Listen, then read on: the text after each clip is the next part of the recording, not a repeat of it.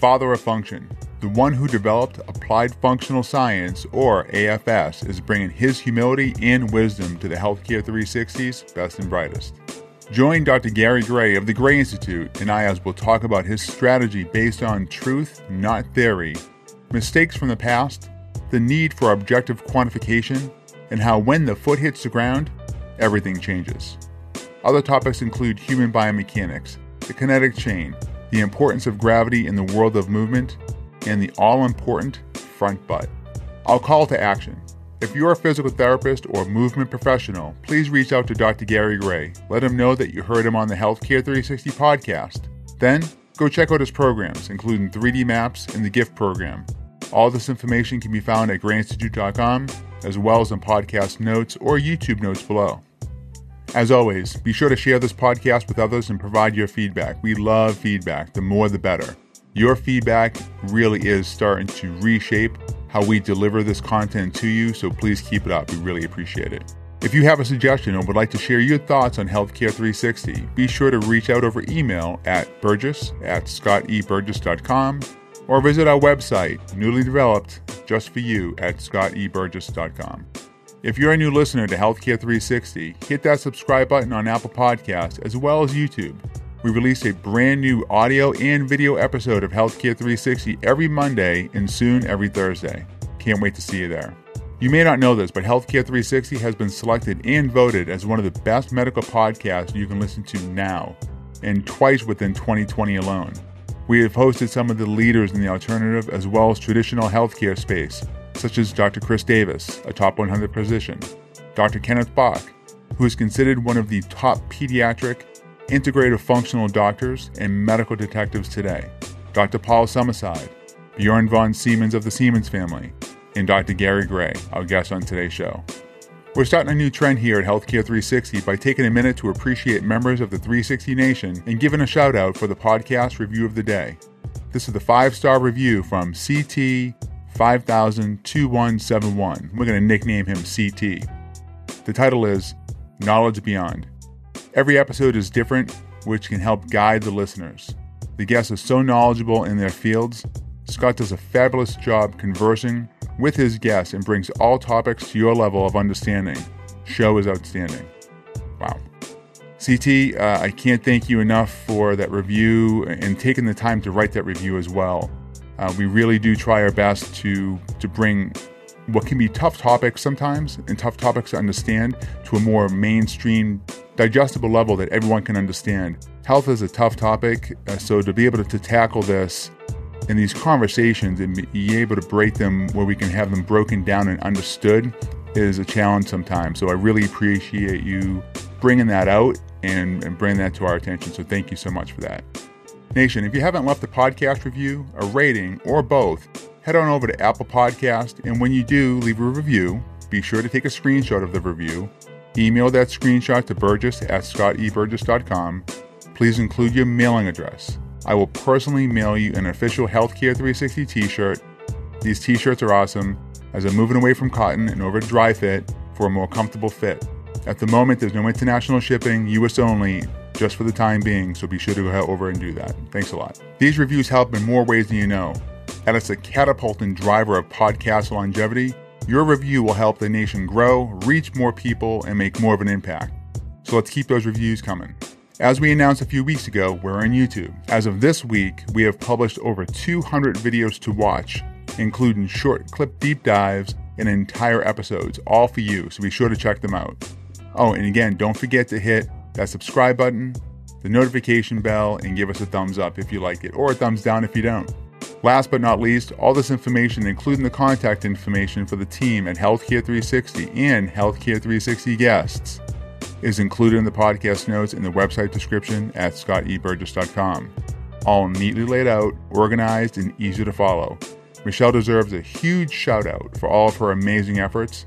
If you haven't already connected with Michelle, connect with her on Instagram. You can find her at M I C H B U R G 12. That's Mishburge12 on Instagram. She would love to connect with you and she can't wait to engage. So thanks for following her.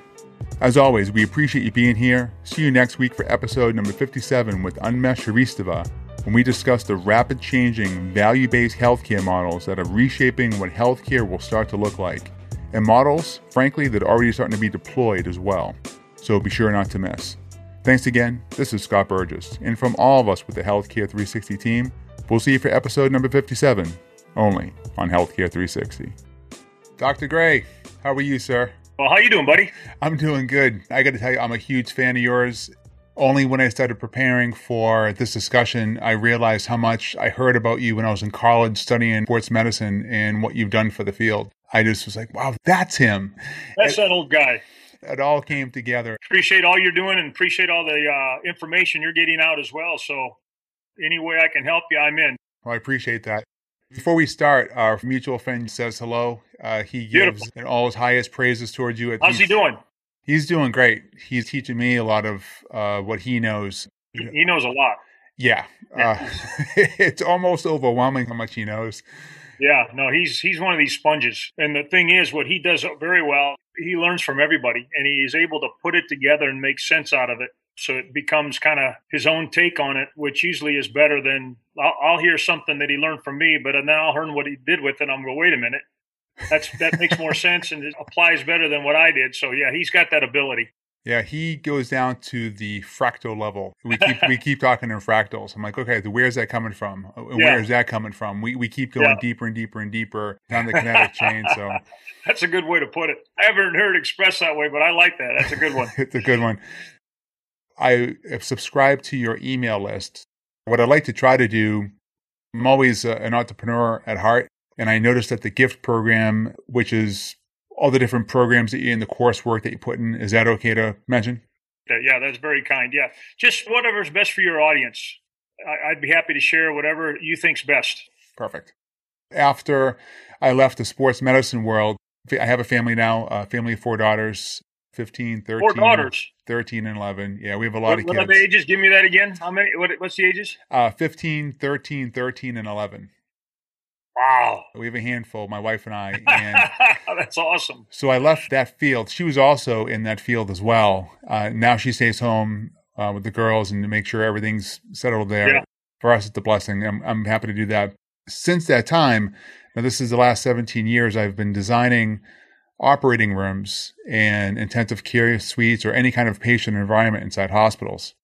I graduated really? high school with architectural, and then I had a lot of training in sports medicine degrees out of Northeastern University. Whoa. And I put them all together, and I've been doing that ever since. That's unique. It's very different. Yeah, it's very different. So I'll have a, an audience somewhere between uh, 12 to 14 people, give or take, and architects, engineers, planners, physicians, and we'll go ahead and we'll orchestrate all this for them. Wow. And put it all together. All my time in the healthcare space, I've realized and, and seen all the significant gaps that are there. Mm-hmm. And I kept saying to myself, there has to be a better way. This can't be it. There's no way this right. can be it. Which prompted that question traditional healthcare route versus alternative routes. Have you exhausted all those options? And that's where you came into play because I'm thinking about everything that you've done and everything that I've learned. What's changed? What hasn't changed? And one of the podcasts I listened to in preparation for this was talking about back when you were practicing in the 70s and how you made some mistakes, but you were humble enough and really professional enough to identify where those mistakes were and have an open frame of thought, open frame of mind, etc. So I really, that's what I was looking forward to and what I try to bring to the table as well at the same Beautiful. time. That's really interesting about the architecture. That's a challenge. Now, with the designing, you have to stay up on all the new technology because the, the size of things and the function of things drive how you put everything together. I mean, that seems a bit like a big challenge. The best way I can describe it, I can hear something in my right ear, look at something else on my left side of my body, and I can just start stitching it together. Wow. And look at a room that I can see it that way. That's a gift. At the end of the day, tell this to all my customers is the only thing that matters is the CADs. If the CADs aren't right, then we've then we made a mistake. The CADs right. are the only things that matter. It resonates with them a lot. My goal is to have raving fans by the time we're done. If you had seen some of the projects that I've walked into four million dollars later and you have a physician walk in and he goes, This isn't what I want, your heart falls. Yeah because it's not about him. It's actually about the patient laying on that bed. that's hard to tell a physician sometimes. Most of the time, you have good rapport. I think out of all these years, I maybe had one, one that wasn't exactly. Wow. But it was some building restrictions. In New York City, they had sandwich plate or what we call Oreo cookie base ceilings where they had a hard deck. They had actual sand and then another hard deck. The mountings were off. You couldn't put mounts in certain locations in the oh. in the superstructure. That's uh, to me that's fascinating. It's that, cool that, stuff. That's that's over my head and way beyond my pay scale, but I still think it's fascinating. When you see it put together, you don't realize somebody like you had to figure this stuff out. It doesn't just show up and you just you know put everything together. Now, have you had any projects where like you uh, with the healthcare system you got to design multiple rooms, or is it more kind of a onesie twosie, or how how does that work?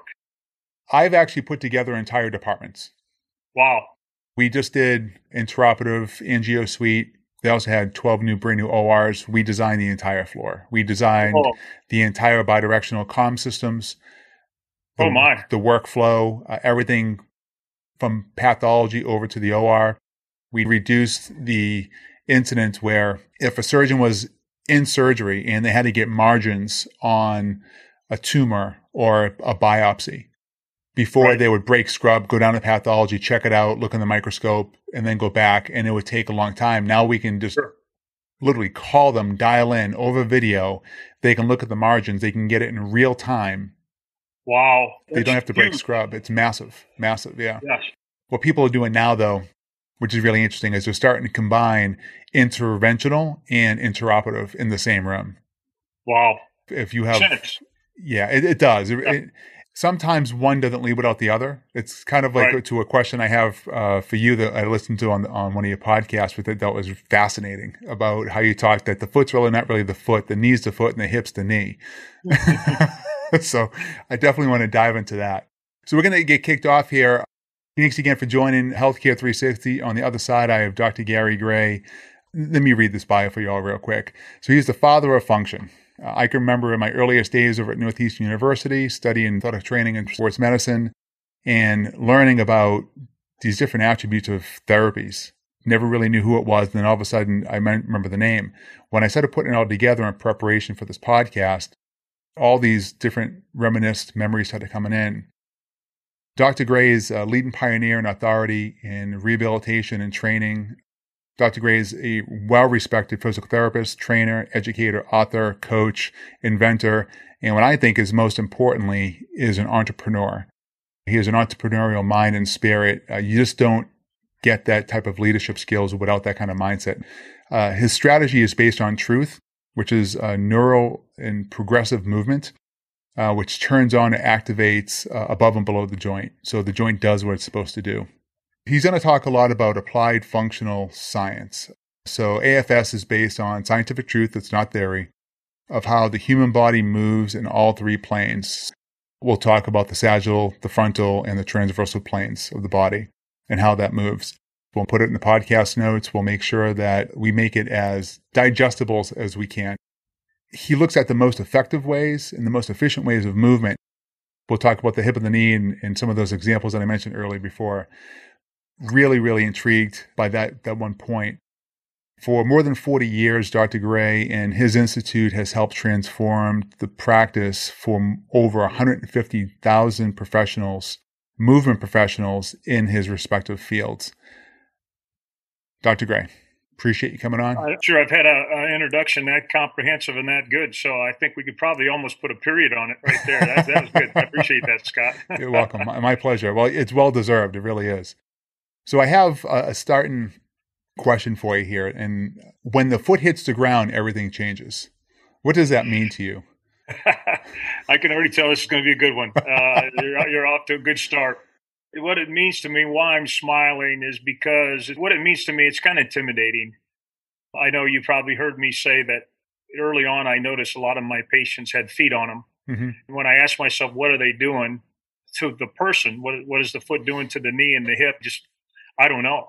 And I guess the big challenging question then, and even for me now, is is it important? I believe it really is very important because the feet are the interface between our environment, the earth we live on, and our human body. It's the thing that makes interaction with the ground every step we take and every breath we make, so to speak. And so uh, I think I've always had a foot fetish. I'm not sure if that was a you know youth perversion or just the fact that I just I don't know, just kind of thought it was kind of cool looking.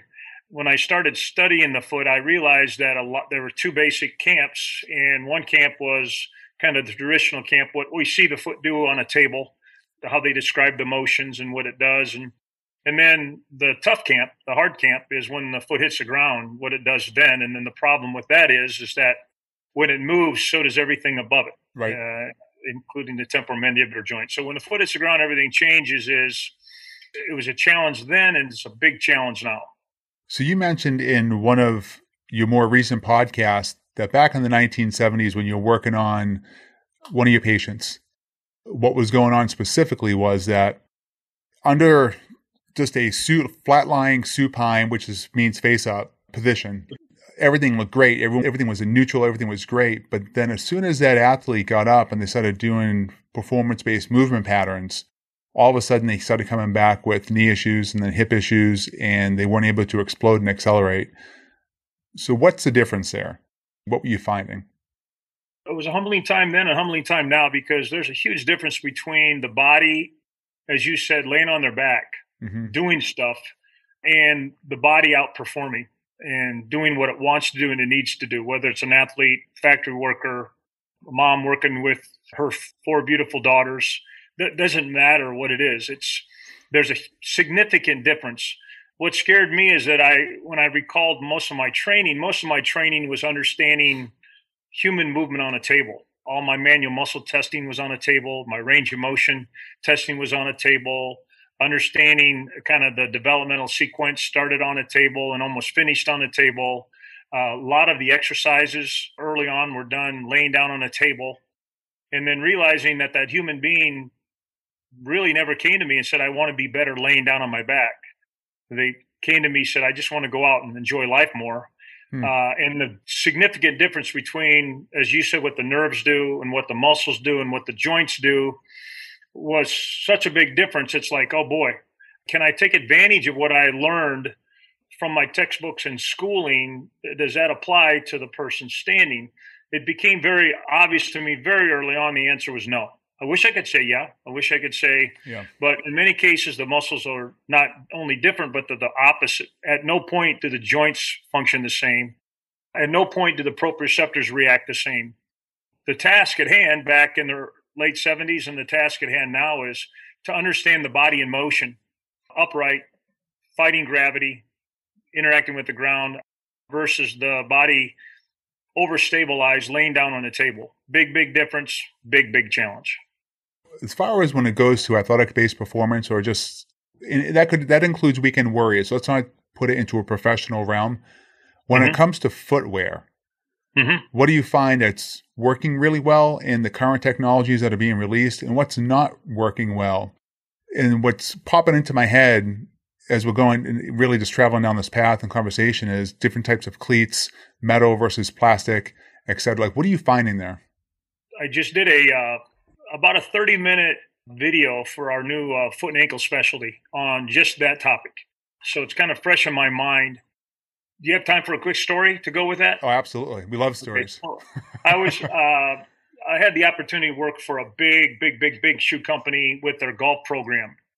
During that time, they asked me to consult a little bit uh, in their biomechanics lab, and I was thrilled because I'm a biomechanics nerd, and boy, you get to a lab, you can learn a lot. Yeah, you can.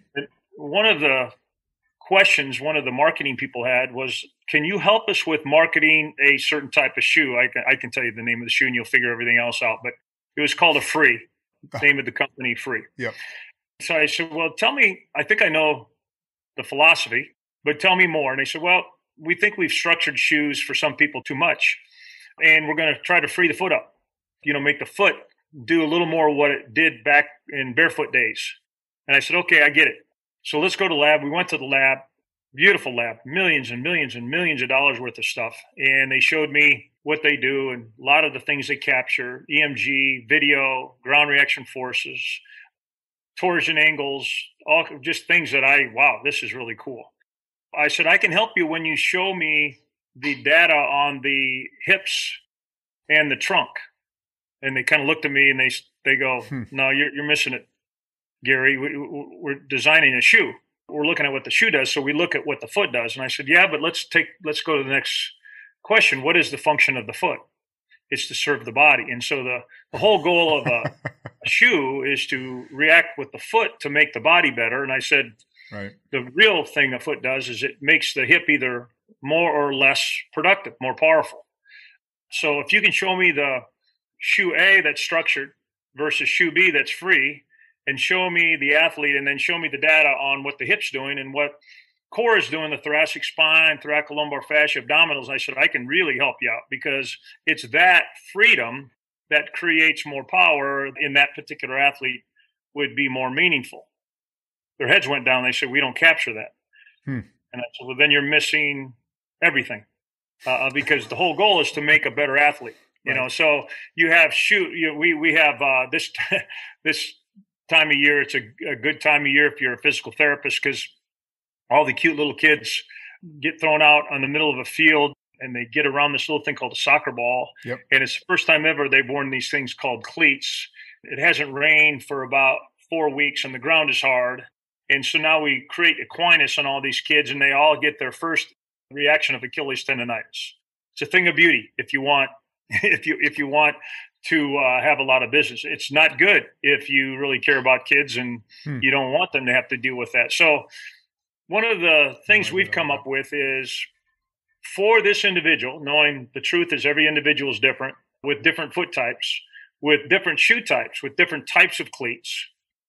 Can you create a a performance analysis where you could analyze the athlete doing certain things in those in that particular shoe wear to determine whether or not that's the best shoe for them.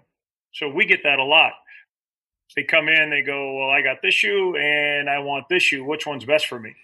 The answer is, "Well, what are you going to do in it? What kind of surface will you be on?" Right. And based on that, I can I can help you. So we've come up with uh, based on our 3D maps analysis, we've come up with a way that we can look at you in shoe A, then analyze you with shoe B. And the good news is I don't have to say anything because you'll tell me. It's the same thing I use now with orthotics. I've designed orthotics since the early 70s and probably have, I don't think I've killed anybody yet, but I've hurt a lot of people, not purposely, uh, because I didn't understand what I was really trying to do. I had a foot fetish, and I was more after trying to get the foot to do what I want. I forgot to look up at the hip and the rest of the body. And so now, if somebody comes in and says, "Well, I have orthotics. Is this the right orthotic for me?" I can say, "I don't know, but let's see." And we have a way to analyze it. So the, the answer to orthoses intervention type of shoes, shoes with certain types of cleats or certain lengths of cleats, cleats that have a different relationship, rear foot to forefoot, different cleat patterns, different shoes. We got the new Hoka roll off shoes. Everybody's got the roller shoe now. They have early stage, late stage. We got different counters. We used to have Brooks back in the 70s that had a varus post on every shoe. Mm-hmm. So the problem is we don't know until we evaluate it. Now we have a tool to evaluate it. We now can say, well, we're going to put you in these, this environment, have you do these movements, then put you in the what we call the mega environment, have you do the movements our job is to number one, let you know what shoe's the safest. That's my first concern. And number two, what shoe you're going to perform best in. Usually those end up being the same thing. And number three, now we'll go, you know, how does it feel? How does it smell? Does it match your uniform? Sure. You know, it's kind of like the golfer goes in and puts some shoes on, walks in the golf show and goes, these are it. And I'm going, but you didn't even do anything in the shoes that facilitate the stresses of golf how do you know that's a good golf shoe for you? And I, they just look good. You know, I wear right. gray a lot, and you know, so so it's uh, it's kind of fun now. It's humbling again. I hate to use that word. They always say somebody who says they're humble is probably the biggest braggart of them all. But uh, it's when you've been beat up as much as me and uh, made as many mistakes I've had, you can admit it and go. Before we really didn't know what to tell you about shoes or orthotics or that interface, but now we have a pretty good pretty good idea what to do and how you how to help you individually figure out what's best for you here's something. This is specifically for my mother-in-law. And beautiful. so last Christmas we bought when I was not a Peloton. I actually did my own review on a Peloton versus the NordicTrack indoor cycling bike. Yes. By all means, at the time, NordicTrack was frankly a year ahead. Right now, Peloton has caught up. The question is, A lot of people are, especially due to COVID and gyms shutting down or temporarily or intermittently being shut down, they're really hardcore on either elliptical machines because it fits in the door of their home or more specifically the indoor cycling bike. Mm-hmm. So people are in a, a, seated position the entire time. Most of them have the indoor clickable or hard shoes that click in. What are you finding with injuries there? And specifically, I know that when someone's in a crouch position for a long period of time, they're shutting off the hip and what the hip can do. What should they be doing after that? Yeah, I can answer that real quickly. Have you ever seen uh, somebody in a triathlon get off their bike and start running? and, and that's that's the answer. Uh, so the the good news is something that motivates you in your house to burn some calories and interact now, like with the Peloton and and different things, are good versus doing nothing. But you brought up a really key point, Scott. Is what is it doing for what we call our global movements? Right. So you you zoomed right in on it the weakest link in the entire chain that we don't take good care of and that I really desired, especially young kids to take care of, is what I call their front butt. And that's exactly what you were talking about. The front butt is really important in walking, in running, in playing, in kicking, and doing most of what we do. And so when you look at an environment that you're doing something in, the question I always ask is so what are you doing to help lengthen and strengthen my front butt? And for those not really understand what I'm saying about front butt, go ahead and stand up and just kind of extend your whole body. And that's lengthening your front button extension. And then just kind of take your hand side to side. And that's taking your butt and making it go through ab and adduction, which, especially with the abduction, it lengthens the front butt. And the big one is rotation. So just take one hand and really reach up beyond, like you're going to try to touch something here. And I'm really exposing my left front butt when I do that. And when I do this, I'm exposing my right front butt. What are we doing to keep that healthy? Because that's the weak link in most humans, just because of what you already know sitting, mm-hmm. uh, being crouched for an hour, uh, hitting the bike hard. What I love the way you ask the question is wait a minute, they're going to do that. So what would you do maybe afterwards? Right. I say, as soon as you get done afterwards, we would have them do what we call a three dimensional front butt hip stretch. It's kind of funny because I have, mm. um, you look right here, I got my indoor bike with the clips and everything here. and right next to it, I have a thing they call a stretch station. It's just like a cage kind of thing. Yeah. And it's rare that I don't get off the bike, go right there and lengthen everything that I just got done shortening. My next thing I want to do probably is go walk my dog or maybe take a jog. Or luckily, my grandson still wants to play basketball with me, so I get, to go out and play basketball. So the question I ask myself on the bike is that good? Yeah. Burn calories? Yep. Did I get stronger for things I want to do on the bike? Yep. Does it give me some good positive things? You bet. But you hit it right on the nose. I might want to afterwards just make sure that the things I just got done crunching and shortening, I might want to just make sure they're lengthened and opened up, get my thoracic spine opened up, get my hips opened up.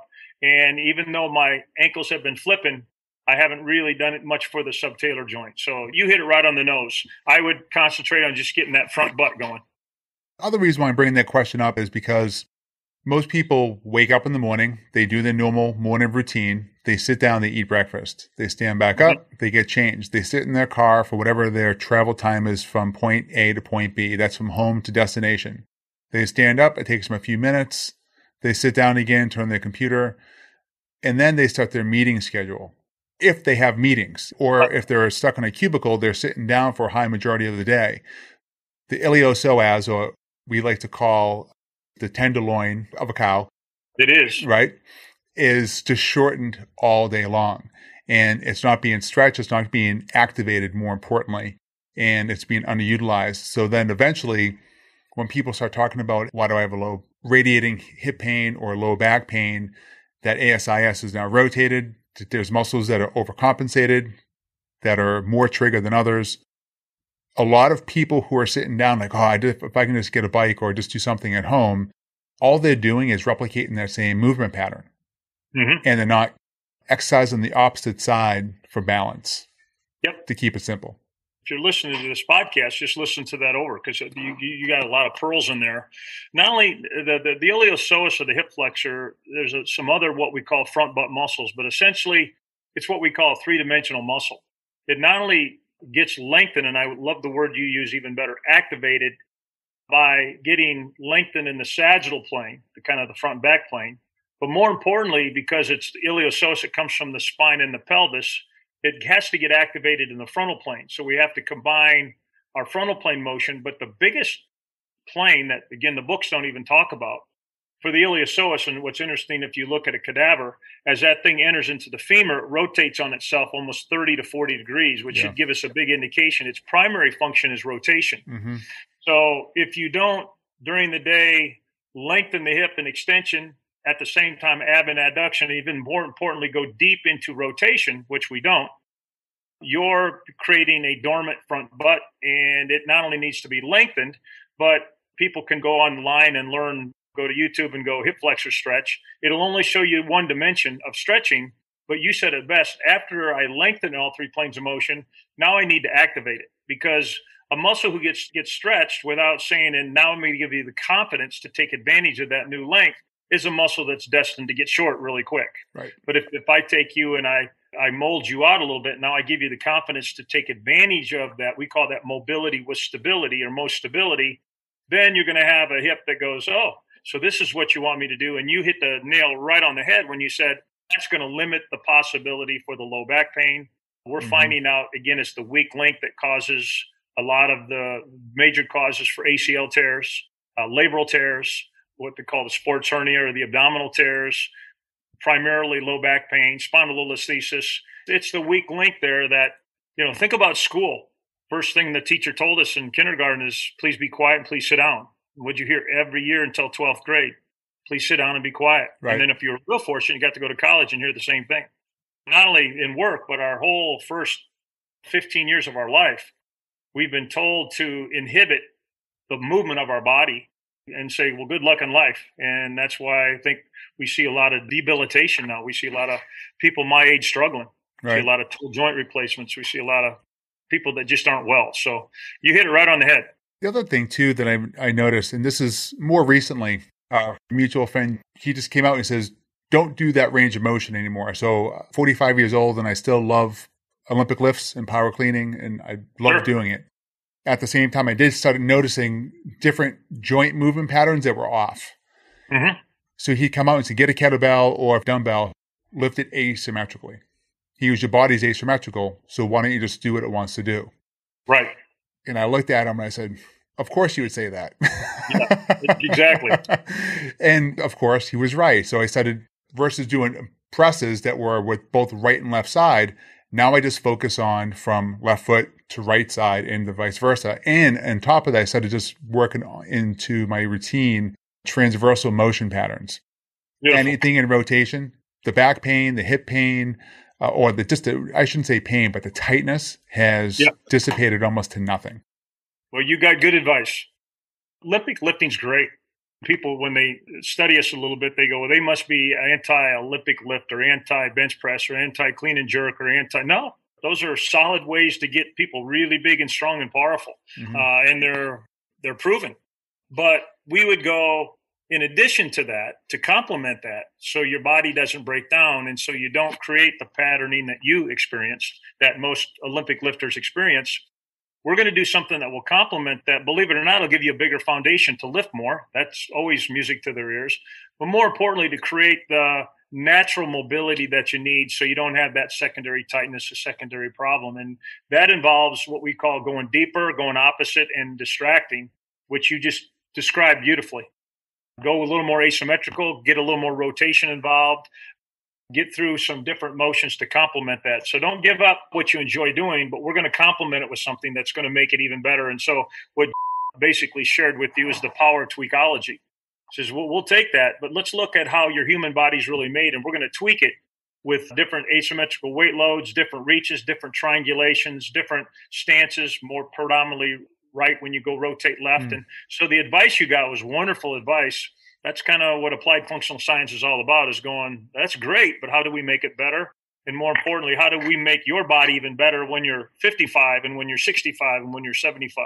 Right. Your daughters are already loving you and, and active and just want their dad to be healthy. they're going to want you to be healthy in 10 years and in 20 years when you have those grandkids come along now you got to now you got to kind of go okay it's the grandkids that look at the grandpa and go okay do you still got it right and selfishly we want to still got it here's something else that i've learned it's glorified nowadays to have a big physique mm-hmm. and everyone knows what i'm talking about so you sure. see the men's fitness magazines and these big chests these big arms so what if you're able to do that get the same output result without all the mass and the inflammation. Would yes. you would you do would you do it? you would. Yeah, if you could do it and uh, at the end of the day or during the day even feel better. And like you say, don't create the uh, repetitive inflammation and literally look better. I mean, in other words, more proportional and symmetrical, mm-hmm. but still have the look.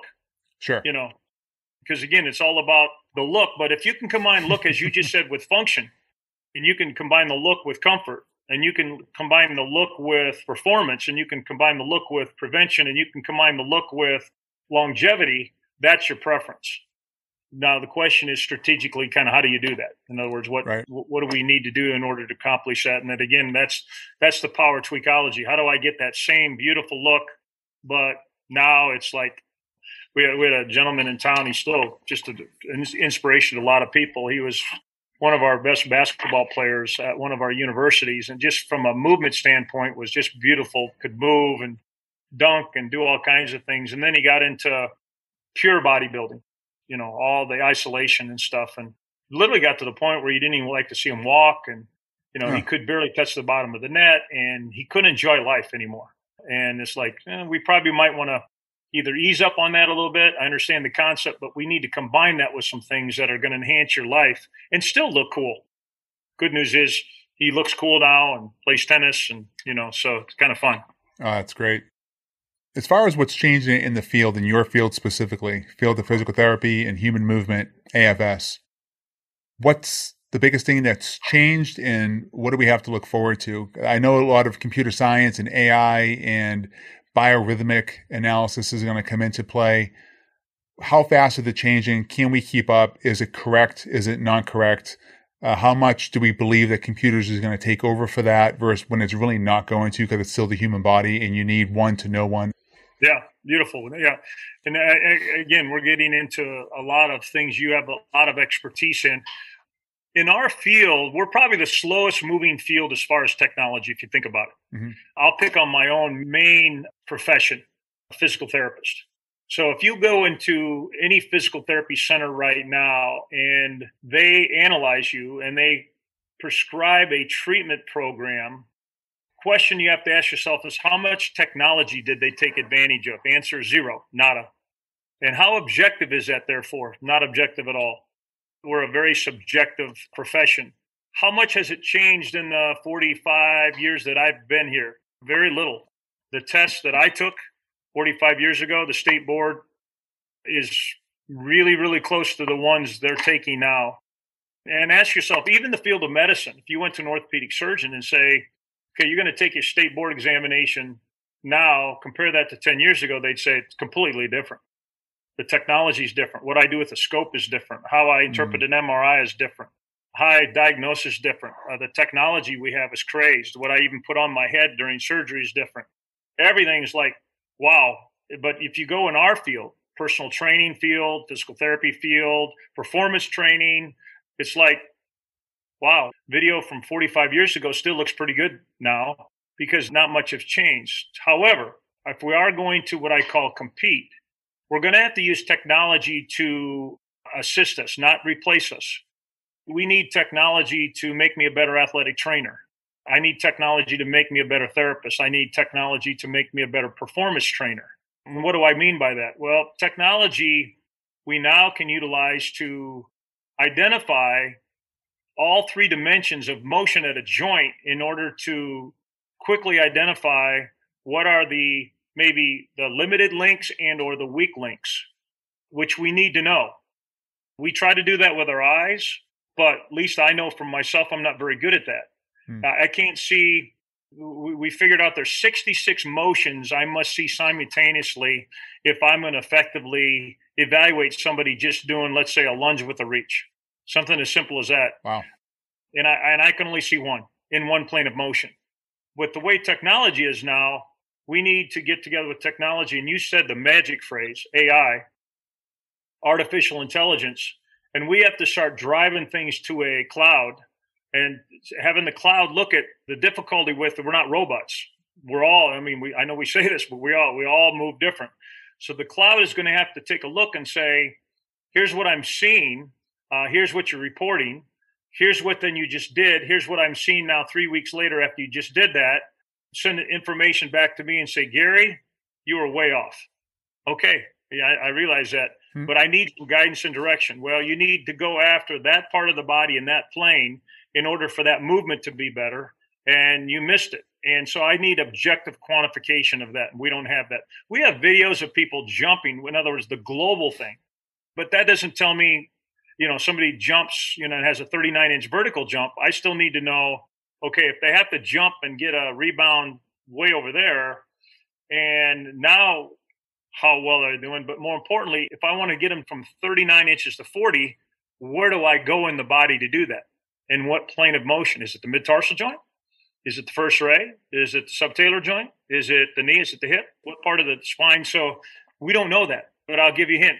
That's kind of what we're pursuing because we just think that, you know, subjectivity has gotten us so far, but the world's going to demand objectivity and they're going to demand the why behind the what. Yeah. If we're able to give that, then believe it or not, we'll get better insurance reimbursement. Because right now, insurances are going, eh, I'd like to trust you guys, but I don't, you know, because we need to make a lot of money and you don't. I know the patient takes the hit or the client takes the hit. You know, just think of yourself going in to a, uh, let's say, a big box health club and a personal trainer comes to you and says, Well, I'm going to assess you and I'm going to take you through a program to make you better.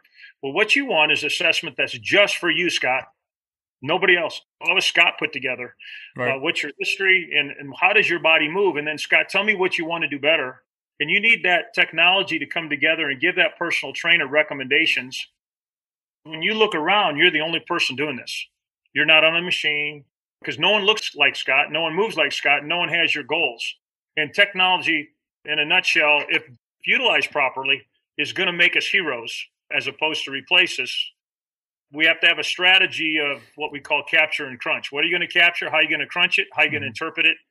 As far as our profession, we're way behind the curve, but we're going to, I hopefully, uh, the next five or 10 years, whoever can capture having technology benefit us, I think is going to be the winner. It's not going to be winners and losers, but whatever group is going to be able to do that is going to be able to say, we're no longer hypothesizing. We're no longer saying, well, I do this. Why? I don't know. It's because we do it. And right. we do this. Why? and we're successful. We're all kind of successful. I have a saying patients get better in spite of me. I've studied enough things that I've done with patients over the years. I've done all the wrong things and they still get better. So I can't say, well, I do this because they get better. Well, that's not a good thing. It'll get there. We got a lot of work to do. You brought up an old emotion that I had about the relationship between insurance and physical therapy. And it's not that physical therapy is bad because some people like, oh, it doesn't work. It's that insurance does not allow for the patient to be there long enough for the progress to be made effectively and by design. Now, if someone's doing a, a bad set of skill assessments or they're not a good therapist, that's one thing. But if you've only been approved for six visits or eight visits and you expect a miracle to happen after a total knee or an ACL reconstruction, you just destroy the kinetic chain. And for those who don't understand that term, a kinetic chain is the knee bone is connected to the hip bone, and the hip bone is that whole from the foot all the way to the top of your skull. It's true. The whole kinetic chain is just destroyed at that point, and everything needs to be rebuilt and remembered that's probably the stronger word is remembered because your body's not going to forget how to do it. It just needs to be put back into sequence. If those who are going to physical therapy and just pay out of pocket and do the right thing for your body long term, that's what's going to benefit you, not yeah. the six to eight visits that are approved. The sad thing about that is the reason insurance companies do that is my fault. I mean, my fault by any any therapist that's probably over 50 years old that's been practicing their whole life we killed the golden goose. Hmm. Back in the day, we just kept doing things without good documentation of functional progress, and they paid for it. And then they finally said, no, okay, we're going to reduce that to 20 because I, I, don't believe you have to be there for two years. Yeah. Uh, and then we again, we still didn't prove it. Everything was subjective. All of a sudden they go, well, we're not getting the documentation we need. Uh, therefore, without that, we're going to go down to six. And as you say, it crossed the threshold where it strikes an emotion simply saying that there's, and we're going to assume it's good therapy, not what I would call protocol therapy. I can understand sometimes people come in and so what's wrong with you? you got diagnosis? They go get a sheet of paper and the therapist follows a protocol. First of all, that's shame on us. You know, if you go to school for that long and you're called a doctor of physical therapy and you follow a, a protocol on a sheet, mm-hmm. you got to look yourself in the mirror. That's it's about all I'm going to say about that. Sure. But we we again, my generation of physical therapists didn't quite quickly realize that wait a minute, the insurance company's in charge here and we're not providing for them what they've been asking for and therefore we're going to take the hit and we're taking the hit yeah. and we're taking it financially but at the end of the day our patients are not getting what they need a study uh, from WebPT came out that said 90% of patients who really need therapy now don't get it that's a big number yeah. i'm not sure how they came up with that but let's mm. even say it's 50% and then the other number is i think the number is close to 85% of patients don't complete their prescribed care, which means if you do have 10 treatments, they don't finish that. That's a big question mark. Why in the world would you all of a sudden only go to five therapy sessions or eight and not finish the 10 that are covered by insurance? And then, of course, the big number is the number of insurances that are limiting where the number might even be 100% of patients who need continued care don't get it because the insurance company cuts them off. Mm. Those are not good numbers for our profession if you're in the world of physical therapy. I wanted to bring this up because it was a really interesting conversation and it happened out of nowhere. But I had some folks out of Madrid, Spain reach out to me. It was episode number 48. We just had them on, and the name of the company is called ThermoHuman. They're using thermography. Beautiful as one way. Now, it's a hard piece of software and a physical piece of software measuring skin temperature based on neurological input and response based right. on activity. There's some progress being made there. There's some yes. stuff with that. Uh, I can't talk about because it's uh, not public right. record yet, but they're using it yeah. with professional sporting teams, soccer specifically, and they're getting some big data reports back. And I think that may be the first wave to the AI input into the physical therapy sports performance world. We've seen some other things like that of muscle density kind of analysis where they'll. I had a professional golfer come in a couple years ago and he had this beautiful scan of an MRI of the density of the muscles of his hips, one versus the other, mm. and said, "Look, it, I'm asymmetrical. I got this and this, and therefore that's why I'm not hitting the golf ball the way I want." And but the question still boils down to, and even with the thermal testing, the reaction that my body gives and gives out heat, we have to keep asking this really simple question is why? Yeah. So why does your report look like that as far as your muscle density? Why is there a heat uptake on the anterior lateral part of your right hip versus your left hip? Because if we just say, well, it's there and we're going to try to change it, you have to give me the why before I can go change it. For instance, let's say your hip's working harder, it creates more heat uh, because you have a rigid subtalar joint on that side. But you see the heat uh, flash up in the hip. If you don't have the ability to understand that it's the subtalar joint, you're going to probably go after the heated joint. You're probably going to go after the symptom. It's a good start. It's going to give us some really cool symptoms. We know how significant heat in the body is and what it's going to show us on inflammation and recovery and muscle activity and even neural response but the question that everybody's got to keep asking when you see something, keep asking this next question. So why is that? Because I need to go treat the why, not the what. And that goes back to what we are talking about earlier about keep going in that fractal development. What's next? What's next? You got it. Till you find the root cause of it. Yeah, I agree with that completely. Earlier on, I, I mentioned, and I'd like for you to kind of describe this a little bit because this is what I think is the most profound statement that you explained. The foot's not really the foot, the knee is really the hip, and the hip is really the knee. Walk us through that. Why is that? On one hand, profound, but on the other hand, it might be the uh, most obvious thing in the world if you look at a skeleton and, and don't give it a name. Just look at a skeleton. And I, I know I got in trouble with this whole concept because I I have this bad habit of trying to tell stories to get a point across, and sometimes the stories make fun of people. I usually try to make fun of myself because I probably made more mistakes than anybody else in the industry. Sure. I don't know it's because I'm dumb or I might try a lot of things and I'm getting old, but we had in our profession a few years ago a group that really worked hard, which we appreciated, getting a funding to see if the hip influenced the knee. When I saw that, I just laughed. I go, unless you fracture the femur right in half, the answer is yes. So the whole hypothesis of the study was is it possible that hip weakness could cause knee dysfunction? Well, of course. Of course, I don't need a study for that. Yeah. But then the study proved, believe it or not, when the knee moved, the hip moved. Well, that's we call that the femur. On one end of the femur, that big femur bone, it's called the hip, and the other end is the knee. So the hip is the knee, the knee is the hip. The scary part about the article was it was done standing, functional. The study was, but then they said, well, because of hip weakness, then we're going to do these protocol exercises. And then they immediately laid the person down and did clamshells and strengthening, at which point I went nuts because I'm going, you guys just missed the whole thing. You missed your whole study. While standing, movement of the hip influences the knee and vice versa. Therefore, while standing, you have to analyze their mobility and stability and decide what deficits at the knee, at the proximal femur, causes problems at the distal femur. Really easy to do, almost too simple. But don't all of a sudden go, hey, we got eureka information for you all. Our study proves that the hip influences the knee. And we'd go, well, duh. And again, if you were part of that study, now we're kind of a butthole, which I can understand. You know, Gary's making fun of us. Sure. Yeah, kind of. You know, I'm making fun of you. I think you spent a lot of money proving something and then coming up with a, a strategy that you just missed the whole point.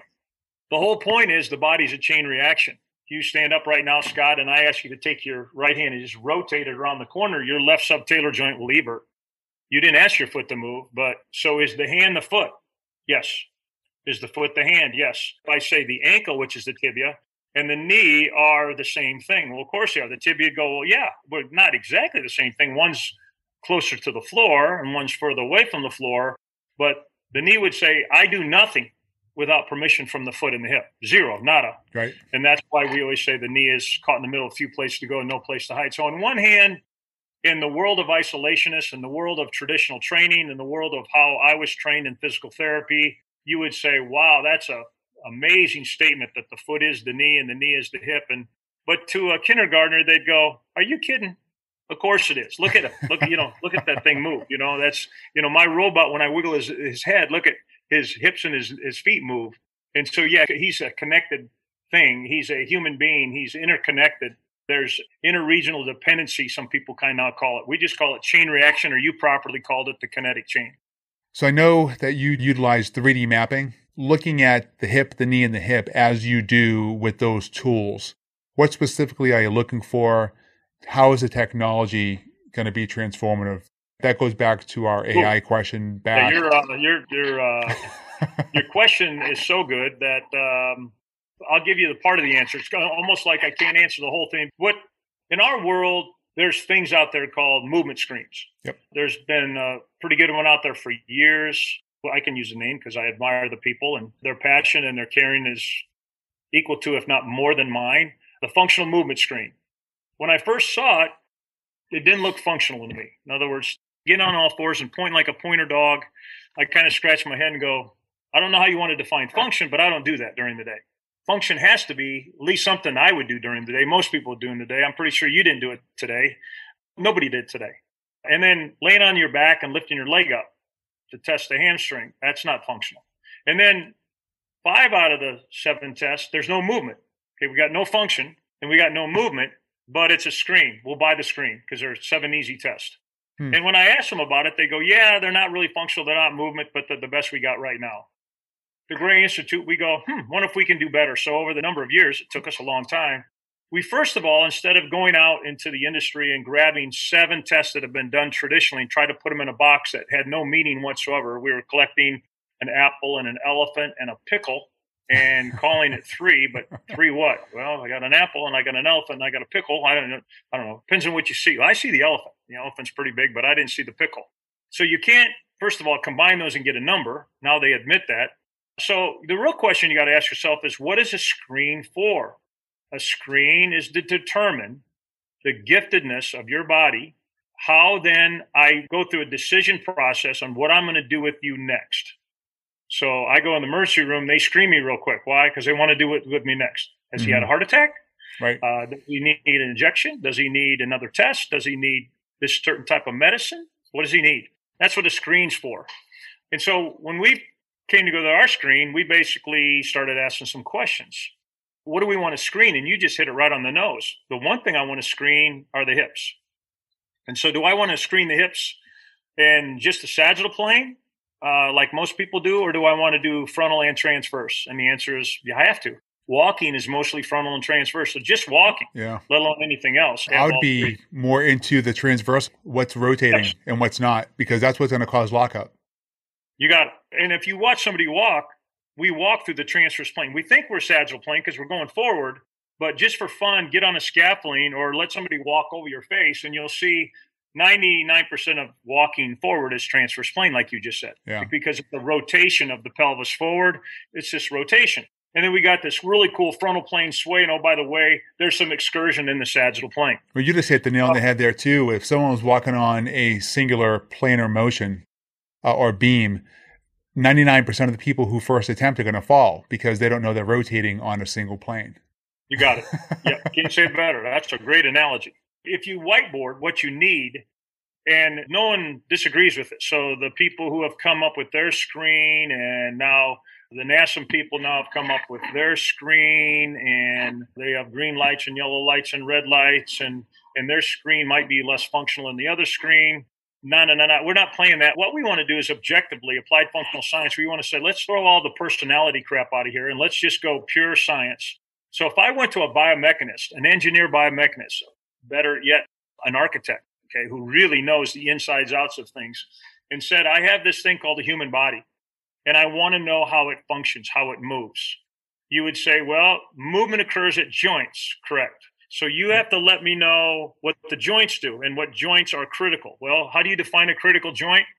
A critical joint in the human body is a joint that will impose a demand on another joint.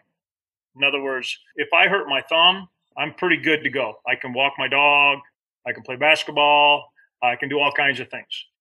If I hurt my hip, not good to go. Okay. It limits everything. The hip is what we call a critical joint. A biomechanist, anybody, would say you have 11 critical joints in your body. I agree with that. Then they would say, How many degrees of freedom to the engineer? And I'd say, What, six degrees of freedom? All of them? Yes. Okay, now you got yourself a problem. Because if you want to look at just the flexibility of the mobility of that human being, and you're telling me you have 11 critical joints and you need to see 66 motions, in other words, six degrees of freedom time 11, you're telling me that with your screen, and that's when they're starting to laugh at us, going, screen can't be a screen if you're going to look at 66 motions. That's a daunting task. And we, at first we said, yeah, that is. And then they said, but you don't want just to know the range of motion or the flexibility or the mobility. You want to know can that robot use that joint for a purpose? Can it control its body weight? Can it take a step? Can it yep. lift a weight? I go, yes. So they say, so you want the integrity and the stability of the joint as well? We go, yep. Now the engineer's laughing at us. 66 motions of mobility, 66 motions of stability. You have 132 things you want us to figure out in a screen. I go, well, ideally. And so what we did is we stopped then and we saw, well, what is our competitor doing? One competitor covers five out of the 132 and another competitor covers seven. So we thought, well, if we can do better at seven, we're going to start to win. As we played with this for a little longer I want to admit, we realized there's six movements of the human body that expose all 132 motions. Really? And that's how we came up with 3D maps. So we called it three dimensional, integrated chain reaction, neurological mapping of mobility and stability. And so if the question is, what do you want to know about the hip? Everything. What do you want to know about the knee and the foot and subtalar joint, mid-tarsal joint? Everything. What do you want to know about the thoracic spine, lumbar spine, everything? What do you want to know about the shoulders? Everything. If one group has five, the other group has seven, and we have 132, just from an engineering biomechanical standpoint, we win.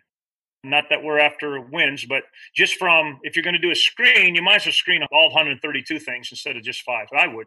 You had all of a sudden came to me with a headache. And I go, well, tell me more about it. Well, it's really bad at night. And then I'm kind of suspecting a tumor here. But let's go get a brain scan. But you can choose one or two brain scans.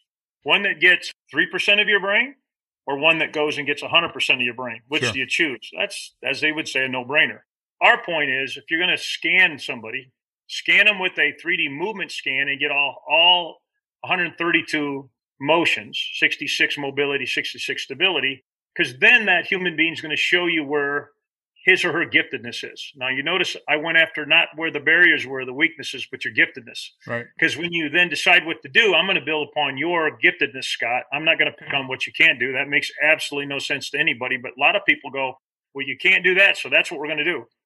Can't lift your leg on that table. So you didn't get a three. We're going to cram that baby up until you can get a three. It's like, why? That's not what my hamstring does. This is not the context I work in. Right. This is not the function of my hip. This is 0 for 93. Why am I doing that? And they go, well, that's what the certification said. Not a good reason. So our approach is thankfully extremely different than everybody else's approach. On another hand, that scares people, especially if they get certified in one thing and we come and go, we're going to challenge you now. We're going to ask you some tough questions. And one of the first ones is, why are you doing that? They didn't tell me why. They just told me to do it that's where where I get curious and I actually invite or I wouldn't be challenged or feel challenged or something like that. Learn more. If you learn a different perspective and if there's some way to gel two different sides together or figure something else out, that's where progress comes from. Beautiful. What do you think about this? Let's say you and I disagree on something. Sure. You think up, I think down. Okay. And somebody with your wisdom goes, Well, here's how progress is made. Instead of let you two talk about that. Let's bring you together and you share with the audience why you say up. Okay. Gary, you share with the audience why you say down. Audience, now you can ask the questions because they're not going to be real clear. I know I'm not going to be real clear. What's confusing? You get to ask questions. Right. After the audience asks questions, Scott, you mm-hmm. ask me why I say down. I get to ask you why you say up. At the end of the day, few things could happen. I change my mind and go, Scott's right. It's up. You know, I, I'm sorry. I was wrong. Big deal. You know, again, nobody died today. I was humbled. Happens a lot. I was wrong. Big deal. Let's move on with life. Or you might say, Gary was right. It's down. But that doesn't really matter because our egos are going to take over a little bit, especially if we've been defending. You've been defending up and I've been defending down. Sure. But the audience is going to know. The audience will immediately know. Let's just for fun say to the audience, this is going to be a really cool thing and a lot of you will show up and we're going to charge you for it. Scott is so passionate about up and Gary's so passionate about down that you guys are going to want to hear them present their case. You're going to want to ask your own personal questions. You're going to want them to see go after each other. They're not going to hurt each other. They're not going to punch each other. I'm going to challenge why you say up and you, hopefully you challenge why I say down. But at the end, you guys get to vote for who won. Not who won, who are you going to follow? And most smart people say, like you said, I'm going to gel it. There are some things that Scott said that make sense to me, some things that Gary said, but, but we push it a little more. But if you had to follow a train of thought, would you follow up or down? Let's say they follow yours. Well, we're going to take, let's say a thousand people show up and they spend $500 to show up. We got $5 million in a thing. You guys in five minutes get to decide who to donate the $5 million to. Hmm. American Children's network where we can serve 142 hospitals for kids. Uh, St. Jude's Children's Research Hospital where we can help kids with cancer. Doesn't matter, but Scott, you don't get keep the money. I don't keep the money. And the benefactor is going to be the kids who get the money that are, we're going to hopefully save some lives. The real benefactor were the people who showed up to see us argue. I guarantee you, you and I are going to hug at the end, maybe with masks, but we're going to, you know, we're going to, you know, we're going to hug and we're going to appreciate each other.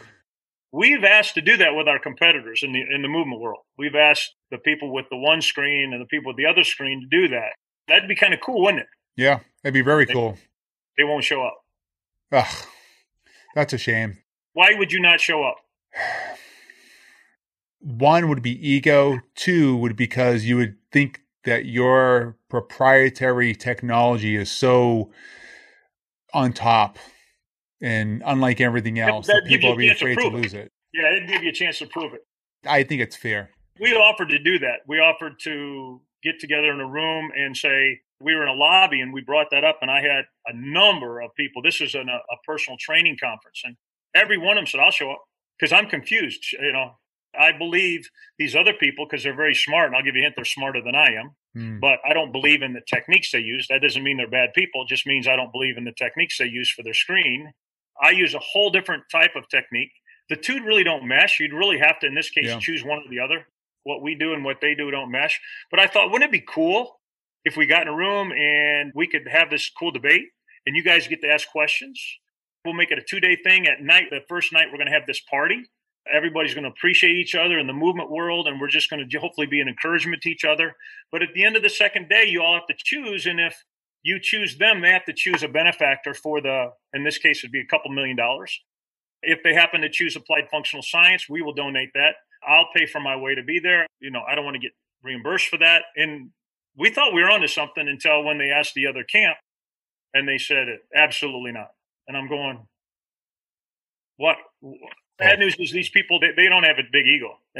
In fact, their ego is less than mine. They're wonderful people. Uh, think of money uh, because if all of a sudden I prove that my screen is better, you're not going to buy their screen. Most most answers come down to money, and sure. I guess in a way I understand that.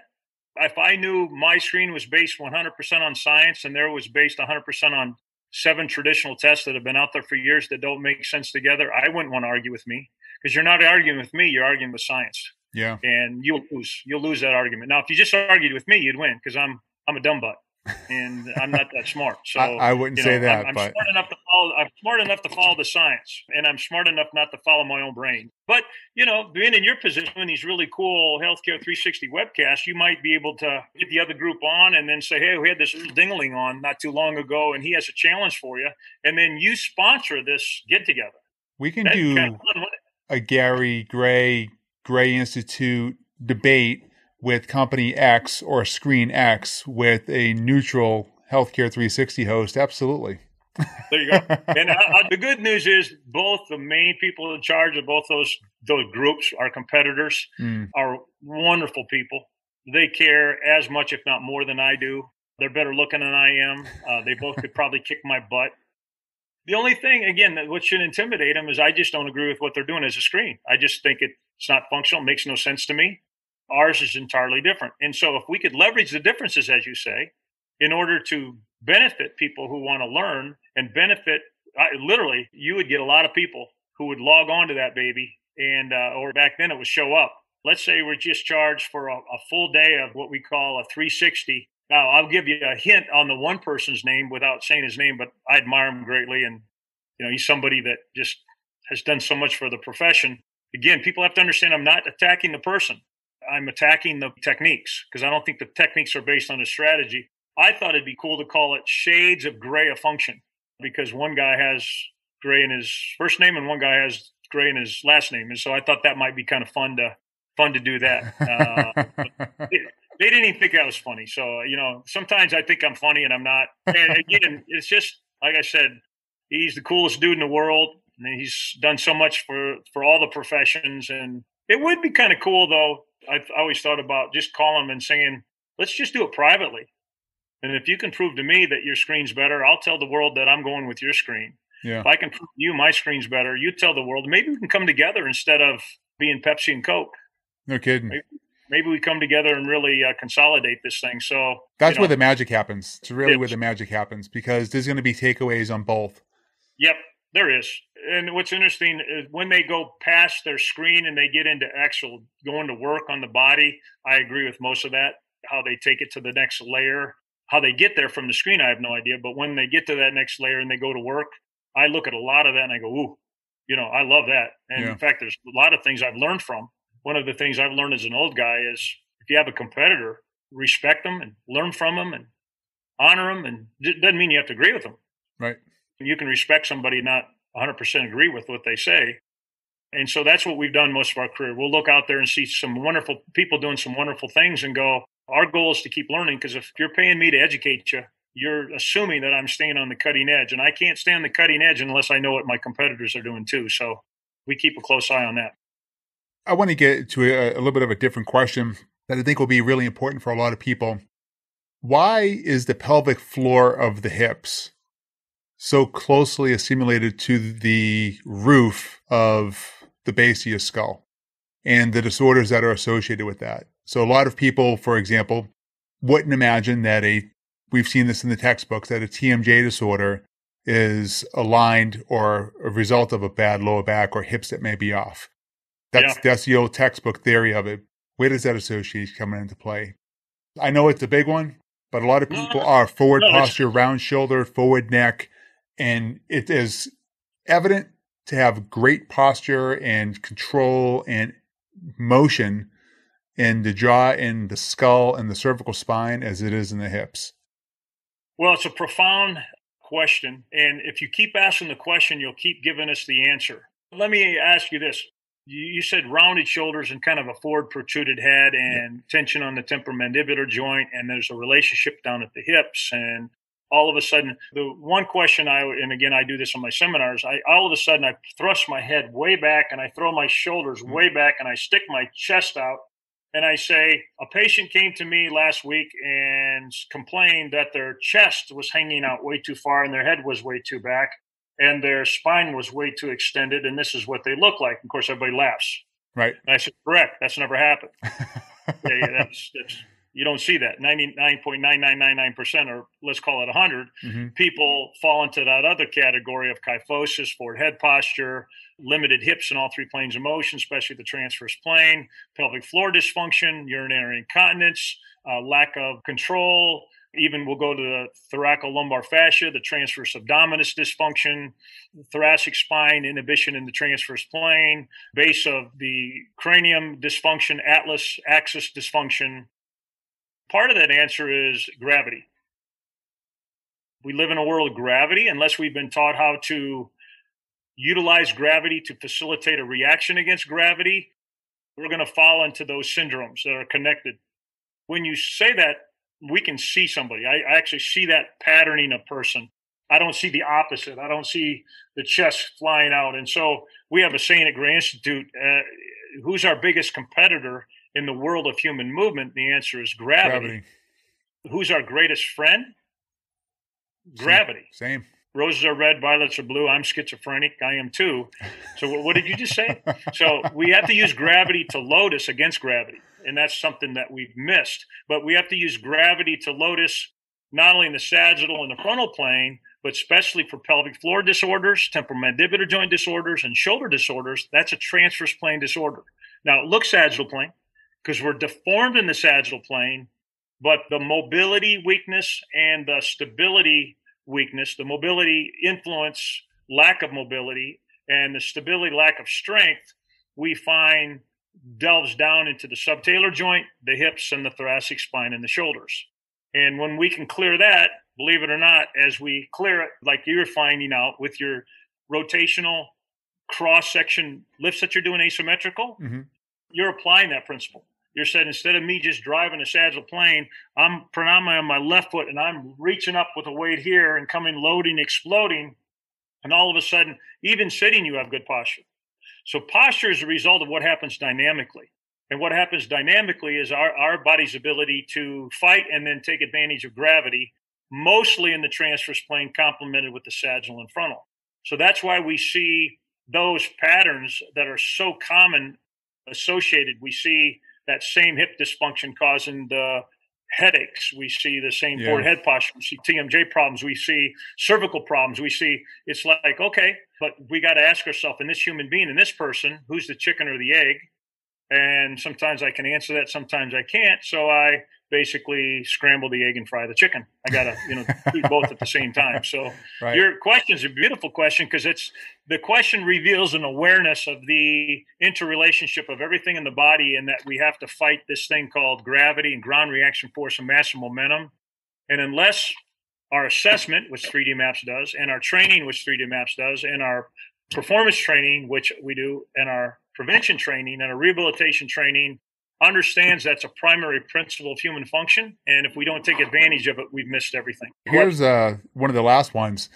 How do you deal with the emotional component when it comes back into the systemic problems that the human body takes on? That's never been introduced into physical therapy. And if it's starting to, it'd be news to me. If someone's having a bad day, just leave it as simple as that. There is an emotional response and hindrance to the body. Have you dealt with that before? How do you address that?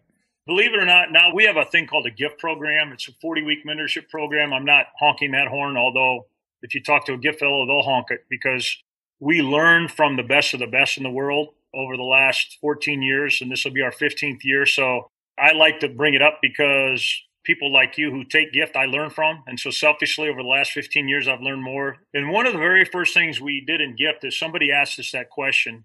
How much does the emotional behavioral science component fit into the science of human movement? And I said, I think it's pretty big. Uh, I lied. It's everything. Everything. Yeah. Uh, it's not pretty big. For example, last year in our second or third week of our gift fellowship, the opportunity that we had as gift fellows was to describe in your life and the life of others the emotional component that drives movement in your body. Does it allow you to move or does it inhibit you to move? Does it cause you to want to work out or cause you not to want to work out? Does it right. encourage you does it discourage you? Does it engage you or disengage you? Does it empower you or take the sap away? Our gift fellows came up with 280 behavioral drivers wow. that they believe in. 280. And I'm going, wow. And when you look at them, they're all exactly as simple as I had a bad day. Does that influence? Yeah, look at my shoulders. Yeah. Look at my head. Look at my skull. Look at the blood flow. It'll be fun for that thermo imaging company just to even play with that. Wow. Walk into the room and, and look at a kid and go, Hey, you suck. You can't jump. You're not going to make the travel team. You're good for nothing. Why are you even here? And then, you know, have somebody else walk in the room, same kid, and go, You know what? You are gifted.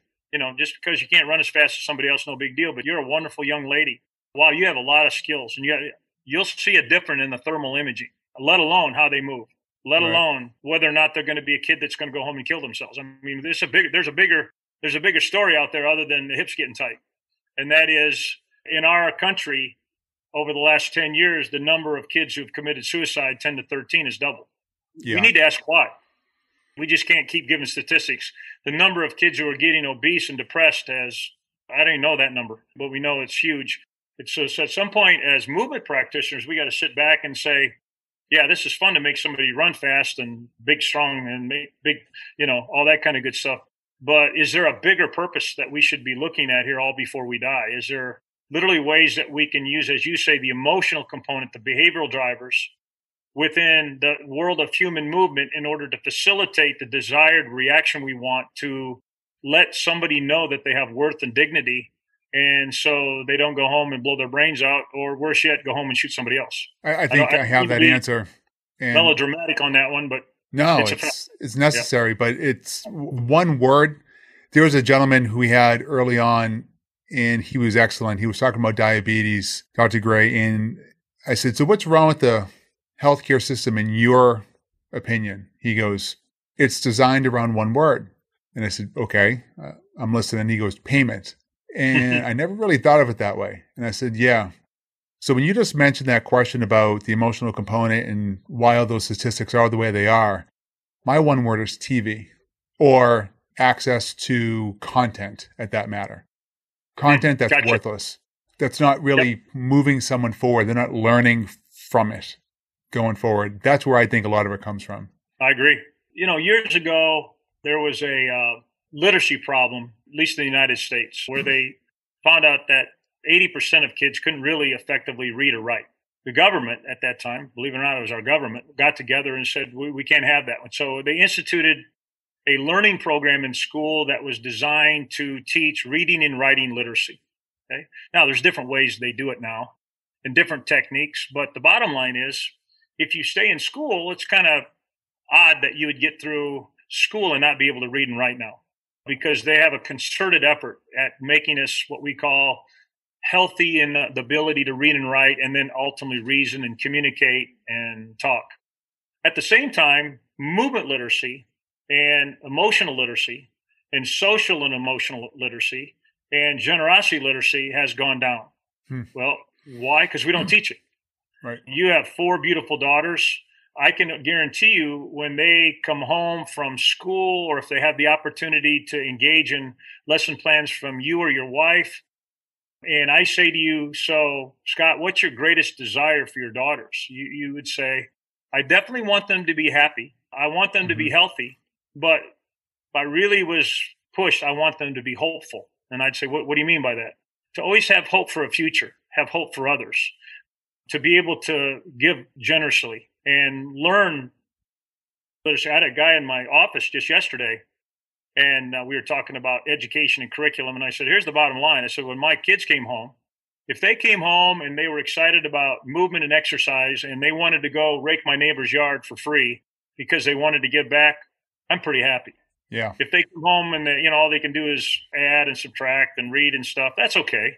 But as far as contributing to this thing we call Earth and human nature and loving each other. It's not going to get you to where you want to go. So but your concept of what what it's needed there, there's got to be a systematic approach to let every child know they're gifted and not give them labels and to let them know that they were made that way for a purpose and they were wonderful and they're awesome just the way they are. And our job is to bring out the giftedness, to pour salt on them and shine light on them.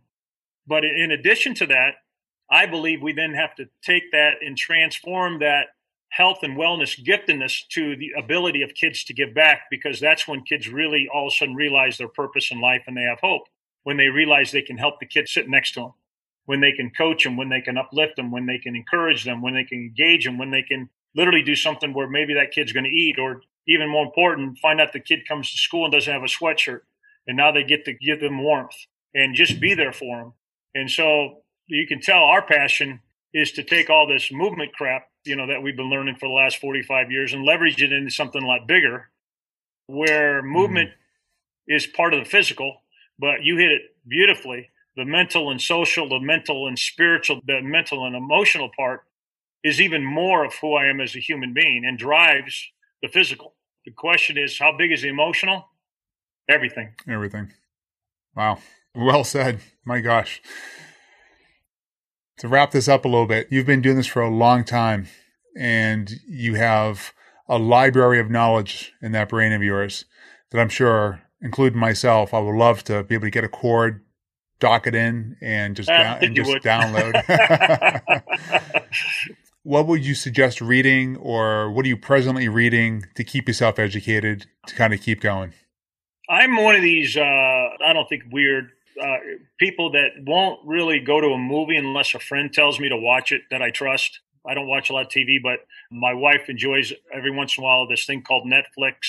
And uh, so somebody will recommend something, and usually they're spot on. They know my personality. Yeah. The same thing with books and videos that I watch. I, I just I don't think I'm smart enough to go figure it out myself, so I depend upon my friends to kind of guide me. What you do when you get old, it's easier to prioritize. And so when you say, well, I have the choice of either reading this or reading that, or watching this or watching that, or doing this or doing that, as you get to a certain age, I believe, and I wish for me it was earlier than it was. But the question is, will that create an opportunity of greater significance for someone else?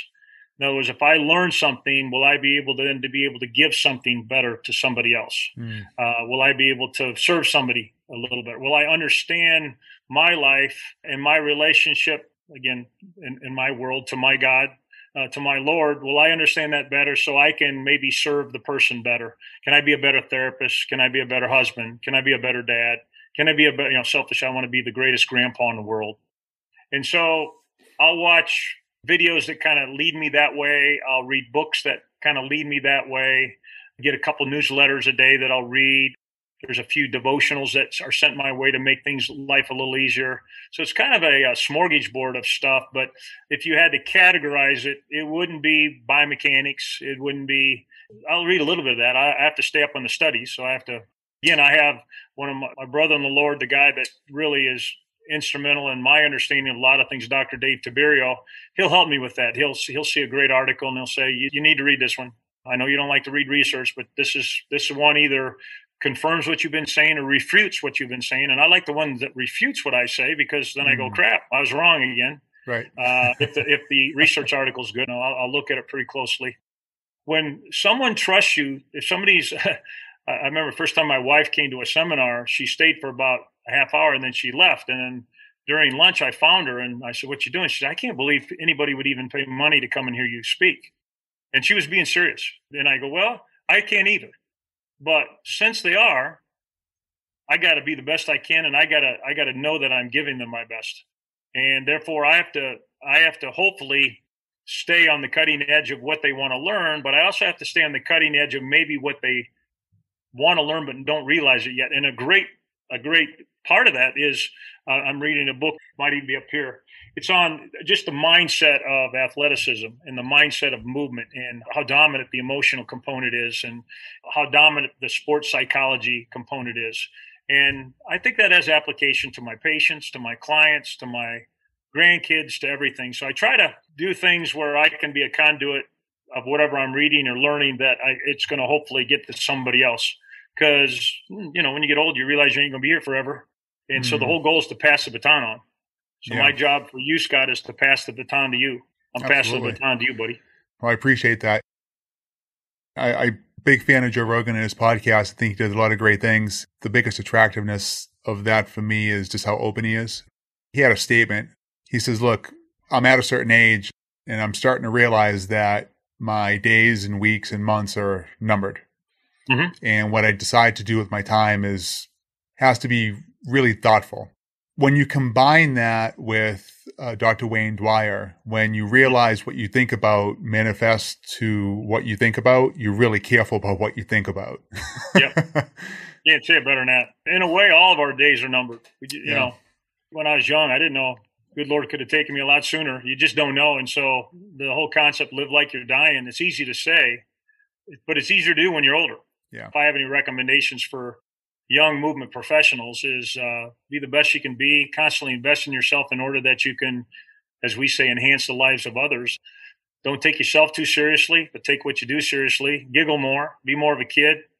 Life's going to go by fast. Just enjoy it and know that you're blessed when somebody as kind as you, Scott, says, Hey, I just want to share with you on a podcast and let's have some fun. And that's an honor. So I, I really appreciate that.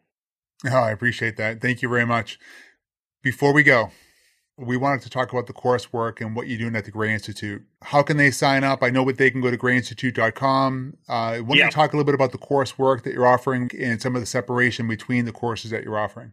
In a nutshell, we have the enchilada, which is called Gift, 40 week mentorship program, where if nothing else, we become strong friends during that 40 weeks. And if you're interested in that, I always say, suggest talk to at least three or four gift fellows before you invest time and effort and money into that. I certainly wouldn't without talking to somebody. That's the big enchilada. We have two certifications. One is our 3D maps, and one is what we call CAFS, which is more of the local approach. 3D maps is looking at the whole body and figuring it out, and CAFS lets you zero in on specific things. Then we just started a bunch of specialties. We have specialties in golf and soft tissue and active aging. We're just launching one on foot and ankle. Uh, the female chain reaction pelvic floor that you mentioned. And we just launched a new app that's a very powerful app that keeps you on the cutting edge of movement. And it also gives you the largest library of movement in the world of over seven or 8,000 exercises that you can use and gives you a tool to reach out to other people. We wanted to make the app the most powerful movement app in the world. So we just launched that. Uh, and all that propaganda you can find at grayinstitute.com. But I would encourage people, if they have questions, just to email me and say, hey, what about this? What about that? Because our goal is to provide the best education possible. We're not saying other people aren't great, they are. But I'm not responsible for them. I'm responsible for Gray Institute. So we work our tail off at hopefully providing the best education in the world.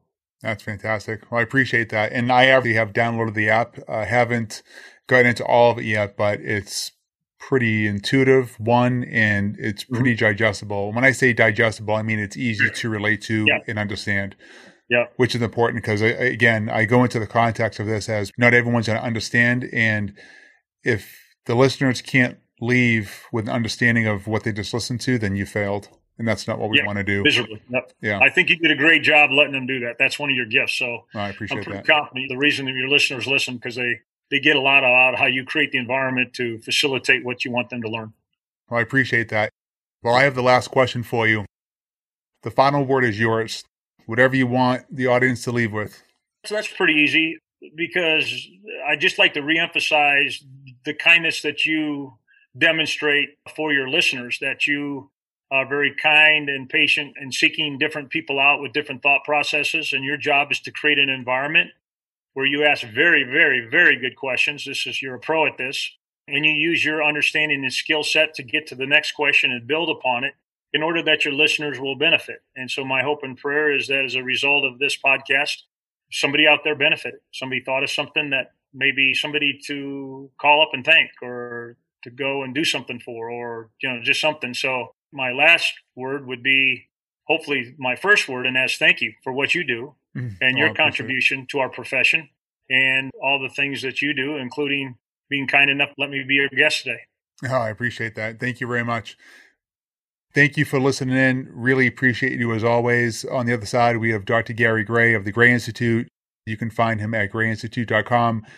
We'll put all the information that we spoke about in a nice, detailed, organized podcast note format, YouTube video format. So you can just go and reference anything you want to look at and explore. I would invite you to go and explore and just have fun with it. In the world that I started educating myself with, and Michelle as well. My wife, Michelle, by the way, Dr. Gray, she also graduated from athletic training and sports medicine. So we share the same brain. Actually, I'll tell you a funny story. When it came to, no, I didn't at the time understand that I had dyslexia. Just didn't get it. I, I just thought I just wasn't that smart. Anything with functional movement or anything that had an interaction, I was a whiz. You couldn't stop me. Came to books. I was scratching my head sometimes. I'm like, um, can I really do this? Now, on the reverse side of this, Michelle is a genius. I mean, rocket scientist, really. Sure. So we're taking the CSCS exam uh, right mm-hmm. after college. So we took our coursework and everything's going through. So during the exam, she's asking me about the movement patterns of the Olympic lifting. so, sure. and I'm explaining to her, and not even reading or referencing. I'm just saying, you want to do boom, boom, boom, and going right down the kinetic chain. And she's like, okay, guess who passed and guess who failed? you saw that one coming. Oh yeah. So yeah. at the end of it all, uh, what I broke down about myself and my test taking patterns is that I overanalyze questions. I don't take them for the question that they're being asked in. Yeah. I'm thinking, well, wait a minute, hold on. if someone says, is the sky blue? It, that's a pretty 50 50 response that someone's looking for, yes or no. And I'm like, well, what shade? Yeah in what yeah. shade, but where the line the spectrum of that shade. And that's how I break things down. Uh, I yep. keep going fractally, which means in the beginning of this conversation, when we went back right. and talked about fractals, where it yep. all comes from. I didn't even recognize exactly. it until just recent. It was fun. That's great. Yeah, it was good stuff. Anyway, Dr. Gray, thank you so much. Thanks, buddy. Have really appreciate day. it. You too. Thanks again. Take care. Bye bye. I really enjoyed getting to know Dr. Gray. He is very humble, and his passion to pass the baton and to empower and encourage others is infectious. If you like Healthcare 360 and enjoyed this conversation, give this podcast a share and write a review. It really helps out the show. And don't forget to take a chance at winning an official Healthcare 360 t shirt. We're now live on YouTube. You can find us at Healthcare 360 with Scott E. Burgess, and you can check out all of our podcast recordings. There are full recordings as well as short clip deep dives when you don't have time to listen to a full episode when you're on the move. Thanks again. This is Scott Burgess, and from all of us with the Healthcare 360 team, we'll see you for episode number 57 with Unmesh Srivastava, CTO with P3 Health Partners. As always, thank you for being here, and thank you for being a part of the 360 Nation. See you next time.